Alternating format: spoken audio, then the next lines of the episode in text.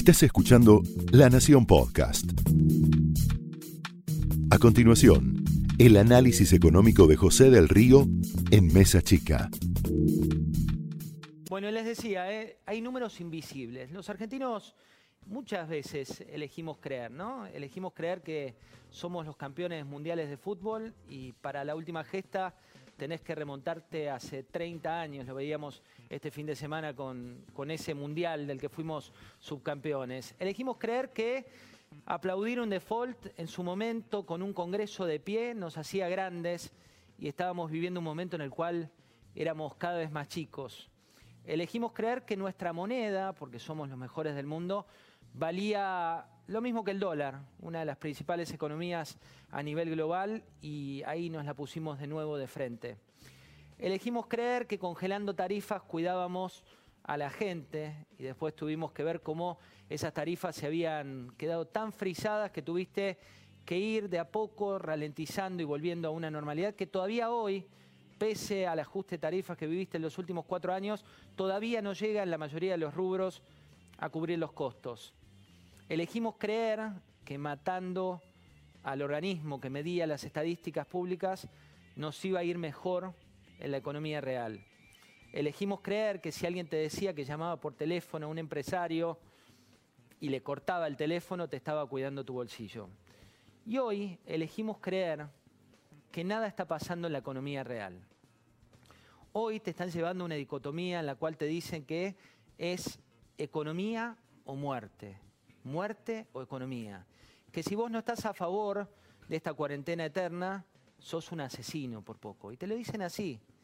Cuando en realidad lo que no se está viendo hoy, en esta foto que tenés aquí detrás, este es el mapa del empleo en la Argentina. Tenés 12 millones de trabajadores registrados, tenés 3 millones de asalariados públicos, tenés 500.000 personas que están en personal de casas domésticas y tenés 6, 6 millones de asalariados privados. O sea, 12 millones de trabajadores registrados, 6 millones son los asalariados privados, los del sector privado, y 3 millones de asalariados públicos. La diferencia está en que hay monotributistas, hay autónomos, y ahí te da el número del empleo total. A esto tenés que sumarle 4 millones de trabajadores informales, como se lo llama la jerga, que son trabajadores en negro, trabajadores que no tienen su realidad con derechos como tenés vos si sos un asalariado blanco.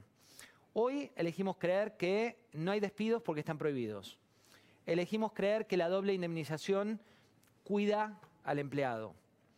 Elegimos creer que estos placebos de corto plazo son la solución para una economía argentina que le gana a las del mundo que hoy no tienen su actividad frenada. Te decía, algunos números que no te están contando. Existen 300.000 establecimientos que son pymes que en promedio emplean hasta 30 personas, de los cuales las micropymes, las más chiquitas, las que tienen dos a tres personas, 8 de cada 10 dicen que van a cerrar por culpa de la cuarentena. Te hablo de pequeños kioscos, te hablo de restaurantes, te hablo de cafeterías, te hablo de locales de barrio, te hablo de una crisis terminal de familias que pueden emplear a dos familias, tres familias, pero que ya no tienen resto para seguir pagando con ingreso cero. Hoy te hablaba el presidente de la cuestión de la localidad, de la mirada porteña. Bueno, en AMBA, provincia de Buenos Aires y ciudad de Buenos Aires, el 44% de las empresas no tuvieron un solo peso de ingreso durante el último mes.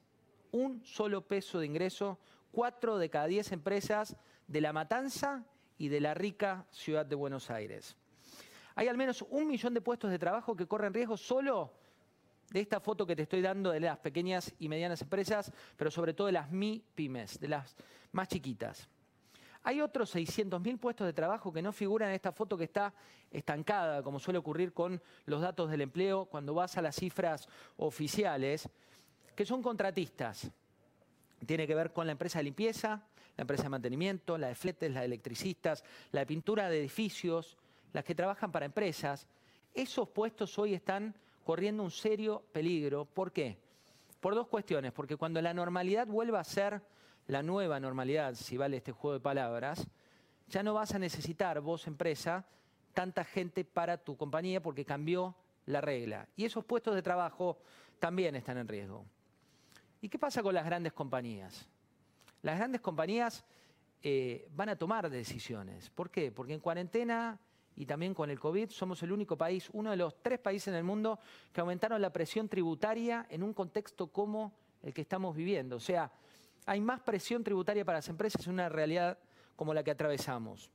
Las empresas grandes están trabadas por la foto de una prohibición de despidos que no puede durar para siempre, pero porque se caen las empresas.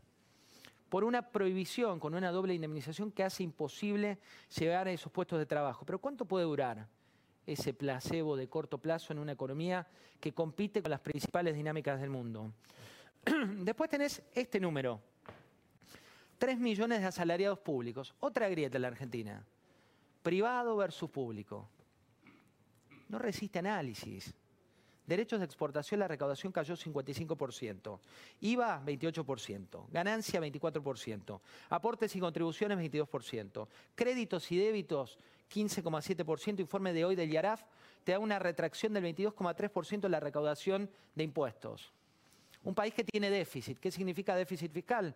Vos tenés mayor cantidad de gasto que ingresos. O sea, tu cuenta cuando arranca ya venía complicada. Imagínate con esta realidad donde hay un grupo de 3 millones de asalariados que te dice, dale, vamos, vamos, no todos, ¿eh? pero la gran mayoría dice, tengo el sueldo asegurado, la situación tranquila, sigamos con la cuarentena. En paralelo elegimos creer que tenemos un dólar que si te pregunta la cotización no sabes cuánto vale. ¿Por qué? Porque ¿cuál dólar es el que te estoy hablando? ¿Es el dólar congelado? ¿Es el dólar oficial? ¿Es el dólar blue? es el dólar MEP, es el dólar que no te dejan tener, es el dólar que te publica en una lista si lo compraste legalmente, es el dólar de las empresas, es el dólar del villano, es el dólar del ahorrista. Así no tiene viabilidad una compañía, y menos una empresa como puede ser la que mira a largo plazo. Y hay un dato de esto. ¿Qué dijeron los importadores? Hoy el Banco Central, y esta frase que para los más, los que peinamos canas, cada vez más canas con la cuarentena, lo puedes contar. Los importadores dijeron, el Banco Central hoy es un pelotazo en contra. Dixit. Cámara de Importadores, entrevista de Paula Urien. Sindicato de casas particulares también que dijeron hoy, le piden al Estado, porque las familias no tienen cómo pagar, las familias no tienen cómo pagar, tenés personal, 500.000 personas, familias que están en riesgo con esta realidad, que no tienen cómo hacer frente y le piden al Estado. Un Estado que ya tenía déficit y que tiene un déficit cada vez más grande. Y si sinceramos de una vez por todas la economía, ¿de cuánto es la desocupación hoy en el país? ¿Es menor al 10% o es como me decía hace un rato Julián de Diego, por encima del 18% con proyección a un 25%? Fuente Julián de Diego, uno de los abogados laboralistas más influyentes de nuestro país. Si tengo un restaurante y tengo 20 mozos que trabajan allí, ¿qué va a pasar el día después? ¿Qué pasa con los dos millones de desocupados que hoy están buscando trabajo? ¿Qué actividades vuelven a ser las que eran? Comercio tiene 1,5 millones de trabajadores. ¿Qué va a pasar cuando regresen? ¿Qué va a pasar con los monotributistas? ¿Elegimos creer o vemos la realidad? Es un buen momento para, para despertar y hacernos, al menos por una vez, las verdaderas preguntas. Si no, siempre va a ser, ser como decía Luis, la economía de la marmota. Y cada día volvemos, volvemos a empezar. Esto fue el análisis económico de José del Río en Mesa Chica, un podcast exclusivo de La Nación. Escucha todos los programas de La Nación Podcast en www.lanacion.com.ar. Suscríbete para no perderte ningún episodio. Estamos en Spotify, Apple Podcast, Google Podcast y en tu reproductor de podcast favorito. Seguí escuchando La Nación Podcast.